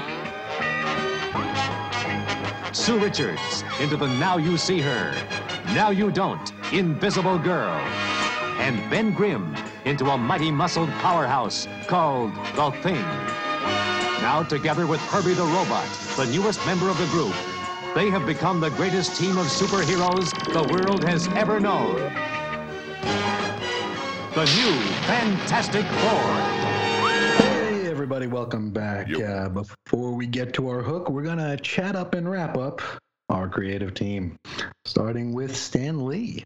Uh, following this issue of Fantastic Four, we go throughout the 60s. Lee scripted, art directed, and edited most of Marvel's series. He also moderated the letters pages, wrote a monthly column called Stan's Soapbox, and also wrote endless promotional copy. In uh, 1972, Lee would step uh, step away from writing monthly comic books to assume the role as publisher. His final issue of Amazing Spider-Man was number 110. That was July 1972, cover date.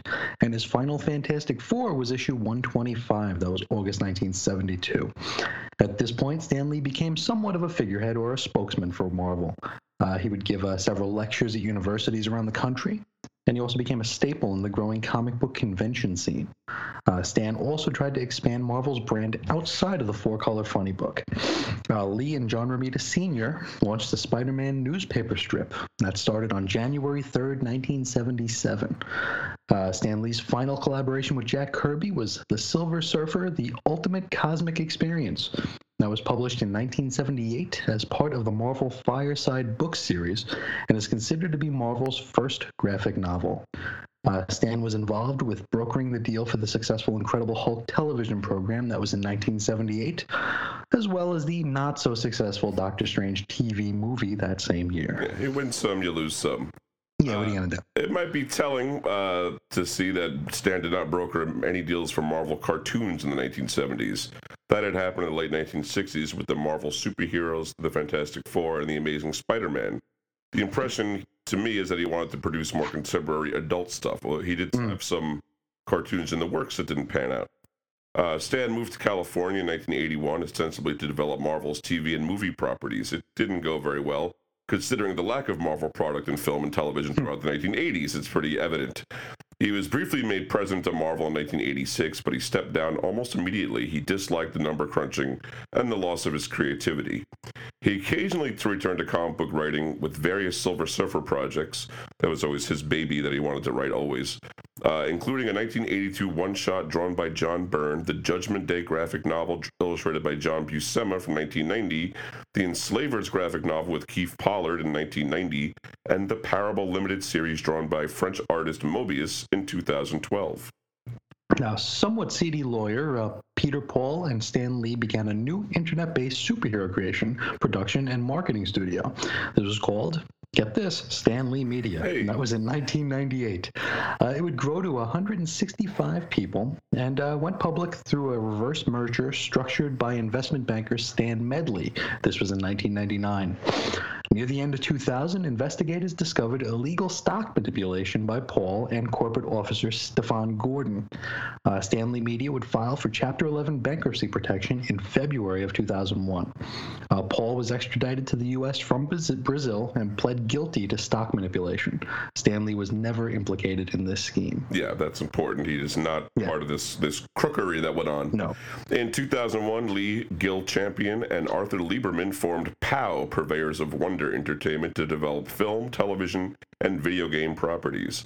On March 15, 2007, after Stan Lee Media had been purchased by Jim Nesfield, the company filed a lawsuit against Marvel Entertainment for 5 billion, complaining Lee had given his rights to several Marvel characters to Stan Lee Media in exchange for a stock in the salary. Jim Nesfield lost. Good. Uh, Yes. That sounds ridiculous. On June 9th, 2007, Stan Lee Media sued Lee, his newer company, POW Entertainment, and POW's subsidiary, QED Entertainment. And Stan Lee Media lost that one, which is also a good outcome. Uh, the Stan Lee Foundation was founded in 2010 to focus on literacy, education, and the arts. Its stated goals include supporting programs and ideas that improve access to literacy resources, as well as promoting diversity, national literacy, culture, and the arts. Stan Lee has his fingers in many pies, though it seems we rarely get to taste them. Uh, a full bio would include much of his tremendous bibliography and probably only get it half right. yes, that would be a very long episode. Yeah. Uh, now, most recently, Stan Lee has become somewhat something of an ambassador for comic books, spreading goodwill in comic cheer at conventions and other related events. He's also had a cameo in every recent Marvel Comics movie. Uh, he would marry Joan Clayton Boocock. Boocock? Yeah, In, I uh, think so. okay, on December 5th, 1947, and they had one daughter in 1950. Uh, Joan passed away not too long ago, July 6, 2017, due to complications from a stroke. Wow. And on that somber note, we hop back to the other side of the table. We're going to wrap up uh, Jack Kirby. Now, in the Marvel Age of Comics, also known as the late 60s, uh, artists would be asked to do artwork and breakdowns in Kirby style, which would become the Marvel look. Uh, Lee and Kirby would co create the Hulk, Thor, Iron Man, the X Men, Doctor Doom, Uatu the Watcher, Magneto, Ego the Living Planet, the Inhumans, and their hidden city of uh, Attilan, or Adelon, uh, and uh, Black Panther and his African nation of Wakanda. Uh, Kirby drew the first Spider Man story intended for publication in Amazing Fantasy 15, but Stan Lee chose to have Steve Ditko redraw the story. But it is his Uh, cover, right? That's the. Th- His cover is, yeah, he's wow. still uh, has the cover of, of Amazing Fantasy, yeah. Now, uh, Lee and Kirby gathered several of their newly created characters together into the team title Avengers and would revive characters from the 40s, such as Submariner, Captain America, and Kazar. Uh, Marvel went from fourth in the line of publishers to first by 1968. Wow, six years, folks, is how long that took. Uh, Kirby became increasingly dissatisfied, though, with Marvel, partly because of Stan Lee's public face and self promotion. In 1970, Marvel offered a contract to Kirby that included such unfavorable terms as a prohibition against legal retaliation. When, when Kirby objected, the management refused to negotiate any contract changes. Despite making 35 grand a year at Marvel, and we'll show this is not a small sum, Kirby did leave the company for DC Comics. Just to compare, in 1970, the cost of a new home was 26,000 26,600 bucks. Median household income was 8,700 a year, and a gallon of gas was 36 cents, Chris. Do you find that depressing to you at all, or? Quite. Uh, yeah, so I mean, he was making 35 was no small amount, but he felt he uh, would deserve more. So, due to feeling mistreated and experiencing growing friction with Stan Lee, Kirby left DC co- for DC Comics in 1970. Uh, Kirby is coming ads popped up in DC Comics and on their covers to hype the event, showing just really how a big deal this was. Uh, we recently had something similar at DC, but more like three or four years ago now. But it was for John Romita Jr. They did the same thing though. Romita is coming, and uh, little teasers in DC Comics. Uh, uh, Kirby created the Fourth World. Kamandi worked on Jimmy Olsen. Uh, actually, took Superman's Pal Jimmy Olsen initially so as not to bump any established artists off their books. And he would draw Superman and add to the mythos, but famously, DC swapped out Kirby's Superman faces with ones drawn by Curt Swan. Now, uh, Kirby would lampoon his old employer in the pages of Mr. Miracle, uh, which featured the funky Flashman and Houseroy, thinly veiled caricatures of Stan Lee and Roy Thomas. Uh, funky Flashman was a blustery huckster who spoke with a true believer lilt, while House, Houseroy is very much the Flashman's adoring lackey. Uh, now, Simon and Kirby teamed one last time later that year, with Simon writing the first issue, as December 1974, of the six issue new incarnation of the Sandman. Now, this Sandman was originally intended to be the actual Sandman of popular myth, uh, eternal and immortal despite his superhero like appearance and adventures, because he was very much dressed like a superhero. Absolutely, yeah. Now, back at Marvel in 1975, Kirby both wrote and drew the monthly Captain America series, as well as Captain America's Bicentennial Battles one shot in the oversized Treasury format. He created the series The Eternals, which featured a race of inscrutable giant alien giants, the Celestials. Uh, he produced the adaptation and expansion of the film 2001 A Space Odyssey. He wrote and drew Black Panther and drew numerous covers across the line. Kirby's other Marvel creations in this period include Machine Man and Devil Dinosaur. Kirby's final comics collaboration with Stan Lee, as mentioned, was Silver Surfer The Ultimate Cosmic Experience. That was published again in 1978 as part of Marvel Fireside book series. Yeah, and uh, if you can find it, it's worth a look. He does all painting in it, so it's it's a little unusual. Yes. Uh, still dissatisfied with Marvel, though, Kirby took an offer from animators Hanna Barbera in 1979. He designed several characters, including the villains for Thundarr the Barbarian, a favorite of mine, so I had to throw it in there. in the early 1980s, Pacific Comics made a groundbreaking deal with Kirby to publish a creator owned series, Captain Victory and the Galactic Rangers, and the six issue miniseries Silver Star. Destroyer Duck was published in 1982 by Eclipse Comics as a way for Steve Gerber to raise funds for his lawsuit against Marvel Comics over ownership of the character Howard the Duck. Somehow he convinced Jack Kirby to draw it. Uh, Jack Kirby provided pencils for the first five issues, having faced similar creators' rights issues as Gerber, and did it for free, apparently. Uh, Mark Evanier, Evanier and Steve Gerber put together a, a pitch fit for King, and he penciled a 28 special lawsuit edition for free. Kirby continued to do periodic work for DC Comics through the 1980s, including a brief revival of his Fourth World saga in 1984, and in 1985 did the Superpowers miniseries and the graphic novel The Hunger Dogs.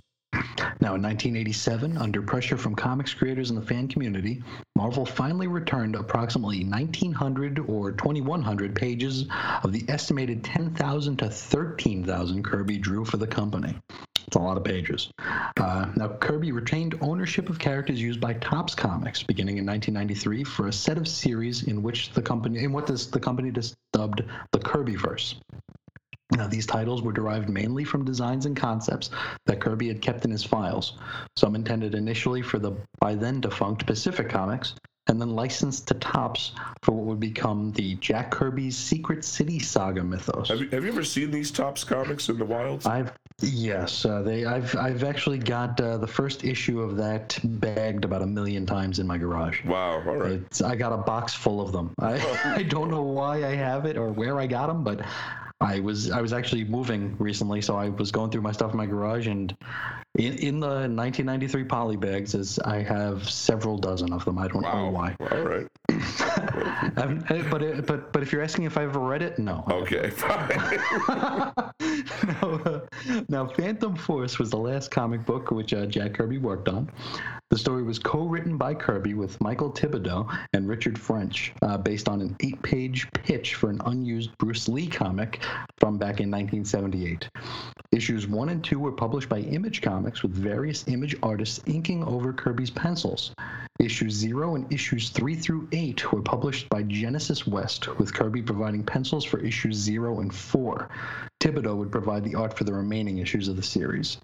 And Jack Kirby uh, passed away on February 6, 1994, at his home in Thousand Oaks, California, of congestive heart failure. yeah, and that was uh, that was that. And you know, we really had to give. It's hard to truncate Stan Lee and Jack Kirby's lives. These are the two of the hugest titans in comics, and uh, you know, we definitely wanted to give them their room and you know give them their due. Even though we've talked about them before on the show, there's always opportunity to talk about them some more. But Absolutely. for this episode, our hook is the tragic hero, which would definitely define the thing.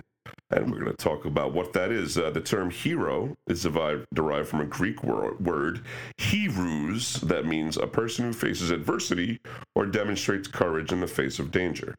When that first person faces downfall due to heroism, they become a tragic hero. In his Poetics, approximately 335 BCE, Aristotle suggests that a hero of tragedy must evoke in the audience uh, a sense of pity or fear, saying the change of fortune presented must not be the spectacle of a virtuous man brought from prosperity to adversity. Meaning, you can't be a hero just because you lost your money. There's got to be more of a loss that the audience can connect with. You know, you're not a hero because you went broke. Uh, Aristotle further points out the simple fact that the change of fortune should not be from bad to good, but reversely from good to bad. So that that makes sense. You know, we Yes. hard to feel sorry for someone that got rich. Yes. no, Aristotle explains some basic characteristics surrounding the tragic hero. We have hamartia, a tragic flaw which causes the downfall of a hero, hubris, excessive pride and disrespect for the natural order of things, and peripeteia, maybe? Sure, Uh, good enough. yes, uh, we will know it simply as the reversal of fate that the hero experiences. he also uh, identified anagnorisis, uh, a moment in time when a hero makes an important discovery in the story. A nemesis, this is a punishment that the protagonist cannot avoid, usually occurring as a result of his hubris. And catharsis, feelings of pity and fear felt by the audience for the inevitable downfall of the protagonist. Aristotle gives a few examples of tragic heroes in this writing, including Sophocles' Antigone, uh, circa 441 BCE, about a prideful king that will not bury the body of a disgraced royal member and loses everything due to his stubbornness. We have Lucius Annaeus Seneca's Thyestes? Thyestes? I gave you all the easy ones. Yes, you did. T H Y E S T E S. If you want to Google that, Yeah. This is from one the year one A.D. It's about a king who gets revenge on his brother for uh, feeding his family to him by siring a son with his daughter that kills his uncle. Hey, sounds like my favorite soap opera. I was gonna, I was gonna say you thought your family was bad. Really? Uh, no, we see that Aristotle's concept of the hero was flawed and not the moral ideal that is more common today. Right. Which brings us to tragic heroes in comic books. Oh, Now, yeah, that's, a way, that's what this podcast is about. I think maybe, yes. Now, for the purposes of having a list that can be read in under 95 hours, we have omitted instances where the tragedy in question is the death of a hero's family or friends because that's everybody. Just think about it. Yeah, you, the list will grow so rapidly you will not be able to contain it. Now, of course, Ben Grimm, the thing applies here, but also, oh, oh uh, the Spectre. now, the Spectre materialized for the first time in More Fun Comics, issue number 52. This February 1940 cover date by Jerry Siegel and Bernard Bailey. Uh, we said we wouldn't do characters that committed to heroism due to friends and family dying, but what if the character died themselves? This is the story when hard boiled cop Jim Corrigan is murdered by thugs. Well, he's actually stuffed in a cement filled oil drum and thrown in the ocean. Uh, but he is not allowed to pass into the afterlife. Instead, a disembodied voice known as the Voice uh, tells him to return to Earth and wreak vengeance upon criminals, whether he likes it or not. and for the most part, in the Golden Age, he seems to like it quite a bit. But that Yes, he gets a bit of glee from it. Another spooky, tragic hero would be the Phantom Stranger. This mysterious fellow spooked into our world in Phantom Stranger number one, August September 1952 cover by John Broome and Carmine Infantino. Initially, Phantom Stranger had no definitive origin. Uh, four possible beginnings were posited in Secret Origins number 10, January 1987, but he became a tragic hero in the new 52. Uh, the number one, uh, Phantom Stranger number one, covered 8 December 2012. It strongly implied that Phantom Stranger is actually Judas Iscariot, that 13th of Jesus Christ's apostles that sold him out to the Romans for 30 pieces of silver. He now wears each silver piece around his neck, and one is removed every time he does God's will or something like that. I forget. Something like that. Uh, yeah. I'm not even sure if that still applies, but that was the new 50. Who knows? Yeah. Uh, we've got the Martian Manhunter. Now, he first appeared in Detective Comics number 225 back in November 1955 by Joseph Samuelson and Joe Certa. Now, an experiment drags Martian John Jones from his homeworld to Earth, and the shock of its success causes the attending scientist to have a heart attack and die on the spot, Hey. which brands John. and so he assumes the secret identity of an Earthling policeman and goes ahead and fights crime.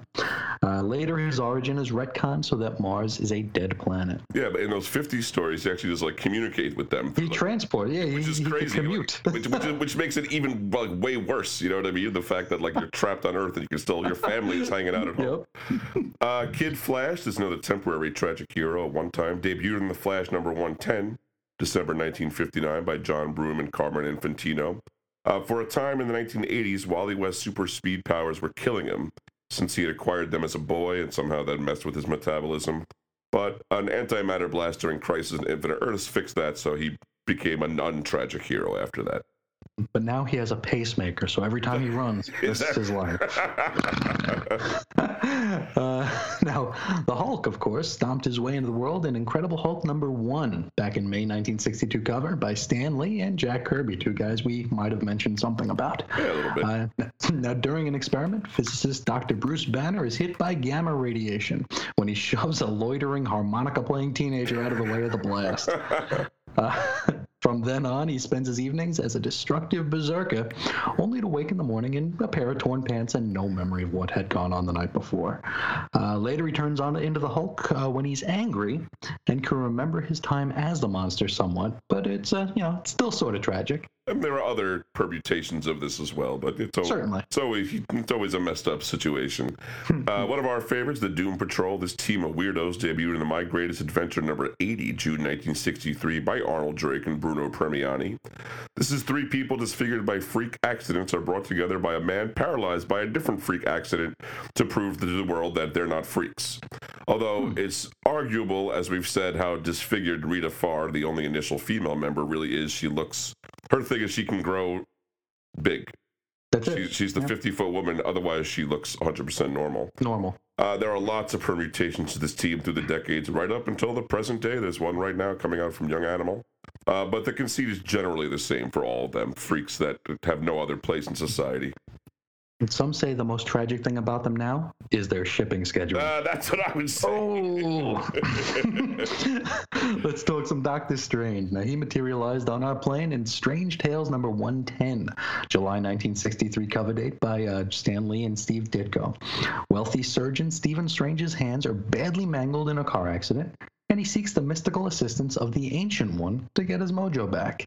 When the Ancient One is murdered by another disciple, Doctor Strange must become the world's sorcerer supreme and give up his party life for one of quietude in New York's Greenwich Village.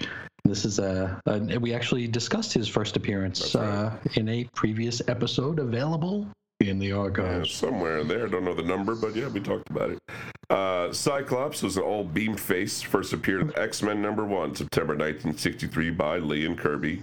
Uh, Scott Summers is a mutant with the power to issue intense force beams from his eyes. Unfortunately, he can't turn them off, and he must wear special mitigating eyewear at all times.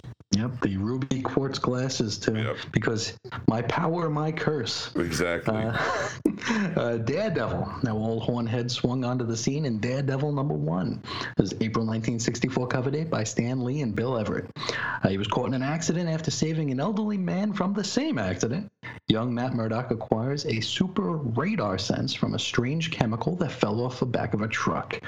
Oh, and it also renders him permanently blind. Right, That's, uh, right. That's- probably important to mention. that was that's this. that's more the tragic part. That's right. I forgot. We forgot that. The radar, the radar sense is a pretty good deal. That was the good part. Yeah, the tragic was you can't see. But anyway, he, he made it work, as we know.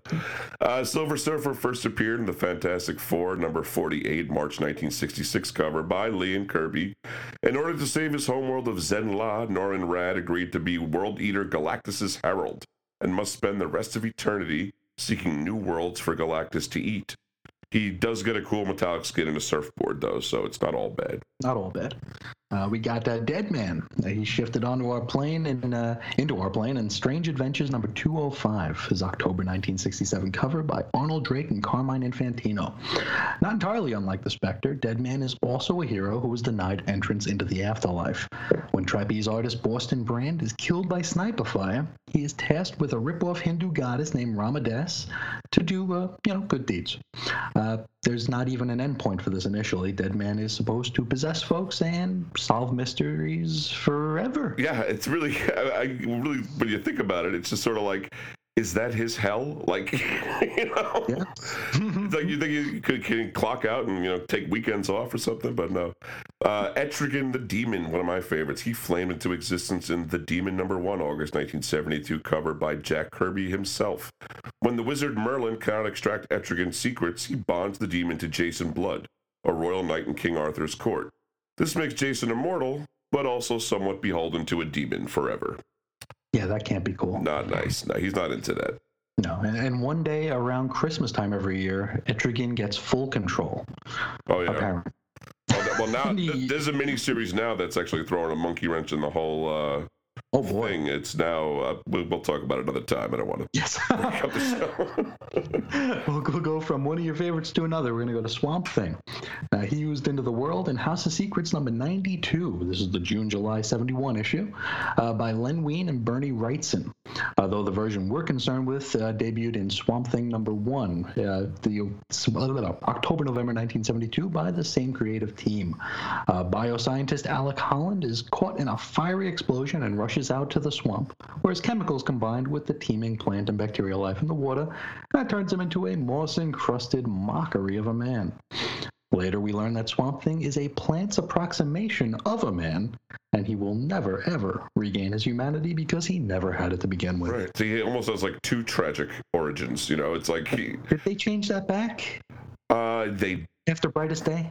Uh, uh, do I know what's Maybe. happening right now? No, but in New, in New Fifty Two they did. Yeah, New Fifty Two they, They were did, still okay. there was still a he was like attached to his humanity or something. Got Uh, but I couldn't. What's happening today? I cannot promise anything. uh, Wolverine, one of our favorites, that we also did talk about his debut in an episode of Cosmic Treadmill. Our man Logan debuted in the Incredible Hulk number 181, November 1974, not counting a last panel cameo from the previous issue, which I really wouldn't, uh, and was created by Roy Thomas, Len Wein, and John Romita Sr. After killing his birth father due to a misunderstanding, namely that it was his birth father, Logan carouses around and eventually is captured by the Weapon X program, which forcibly fuses adamantium onto his skeleton and gives him false memory implants. And that kind of makes him a little bit salty. It's a side effect. Kind of a cranky fella. We got the Taskmaster. Now, he first appeared as a villain in Avengers number 195. This is May 1980 cover date by David Michelinie and George Perez, but has vacillated between being a hero and being a hired mercenary that might do heroic things from time to time. Yeah. Now, uh, Tony Masters has the power to mimic exactly anyone else's physical movements, but he loses a memory every time he does. It makes him sort of a you know functional amnesiac and uh, somewhat of a disappointment to his ex-wife, you'd imagine. It's it's interesting that though because the tragedy there is something I think more experienced by other people than him. You know, if you don't remember Yeah. something, you don't care. You know, you can't really worry about mourn it, yeah.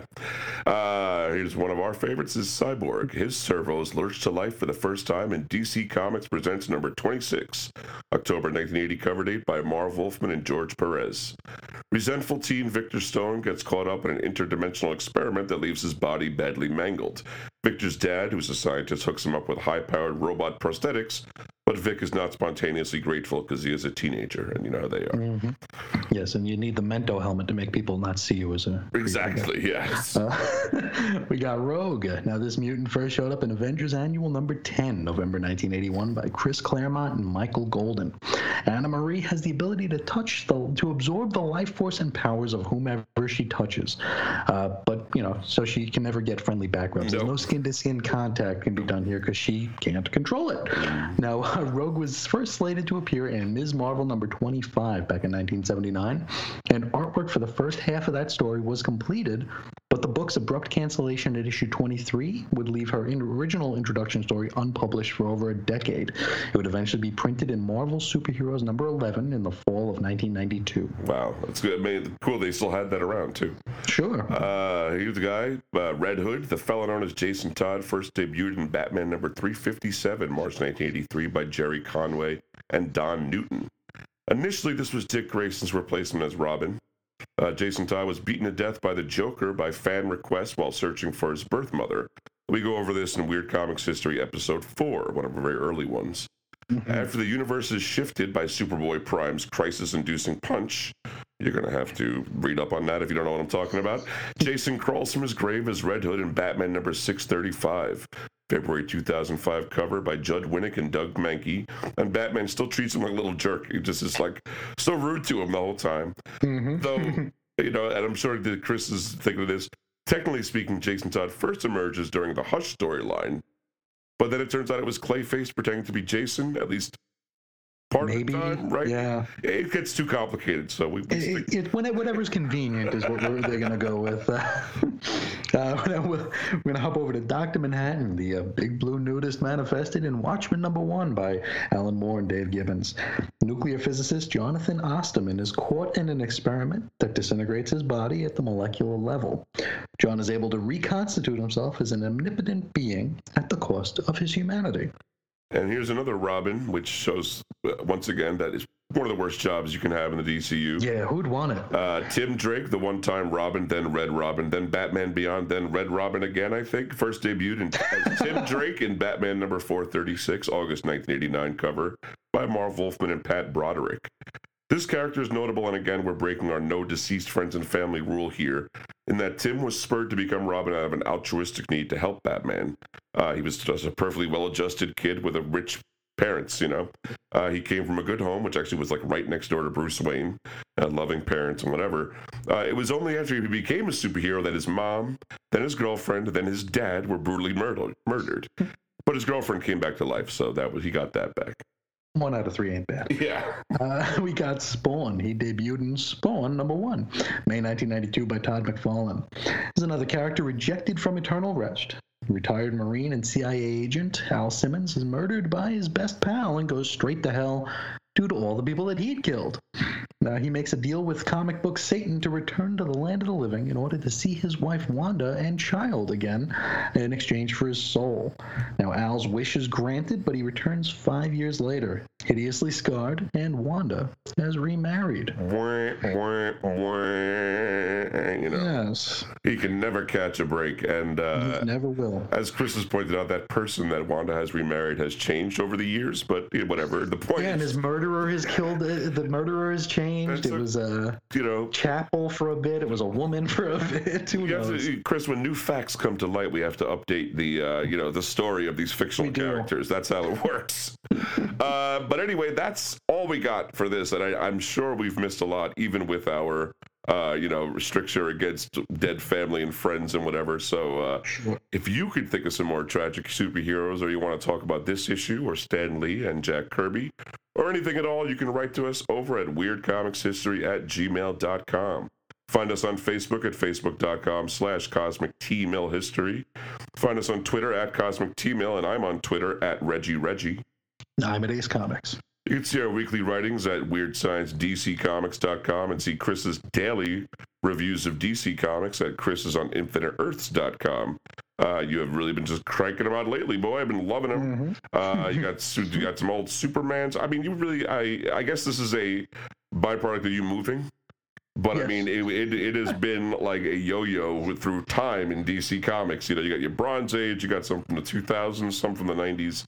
Uh, but it's it's it's the kind of thing. Uh, if you've never seen it before, even if you have looked at it, just pull it up and like spend a night. Enjoy yourself. Go through. I'm telling you, they're great. Uh, it really, you know, when once you read one of your one of Chris's uh, reviews, it's close to reading the comic because you've got so many good panels in there I try. a Yeah. really close breakdown. You know, obviously nothing can be the exact same, but you know, you you really will get a good idea, and you really will know the ins and outs of that comic, plus your thoughts on it, plus ads at the end. I tell you, folks, every week you got to check it out. If you're not checking it out, you're missing out on Chris on InfiniteEarths.com.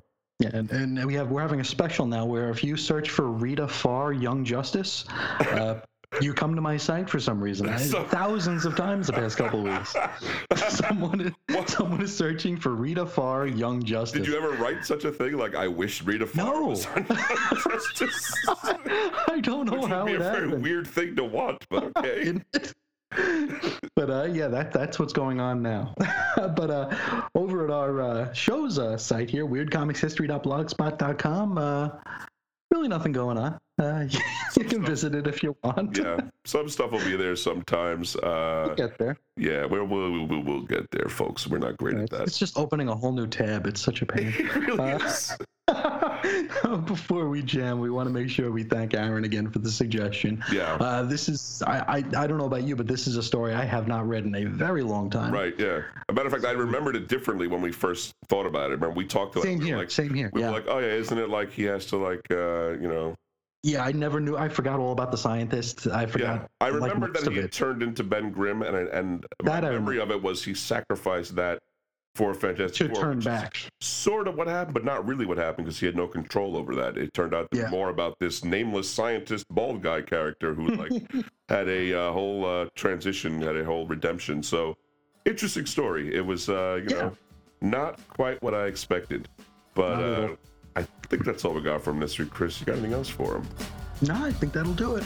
Well, until next time, folks, I want you to keep it on the treadmill subspaciously. See ya. In the time of chimpanzees, I was a monkey. Butane in my veins and a mouth to cut the chunky with the plastic eyeballs. Spray paint the vegetables, dog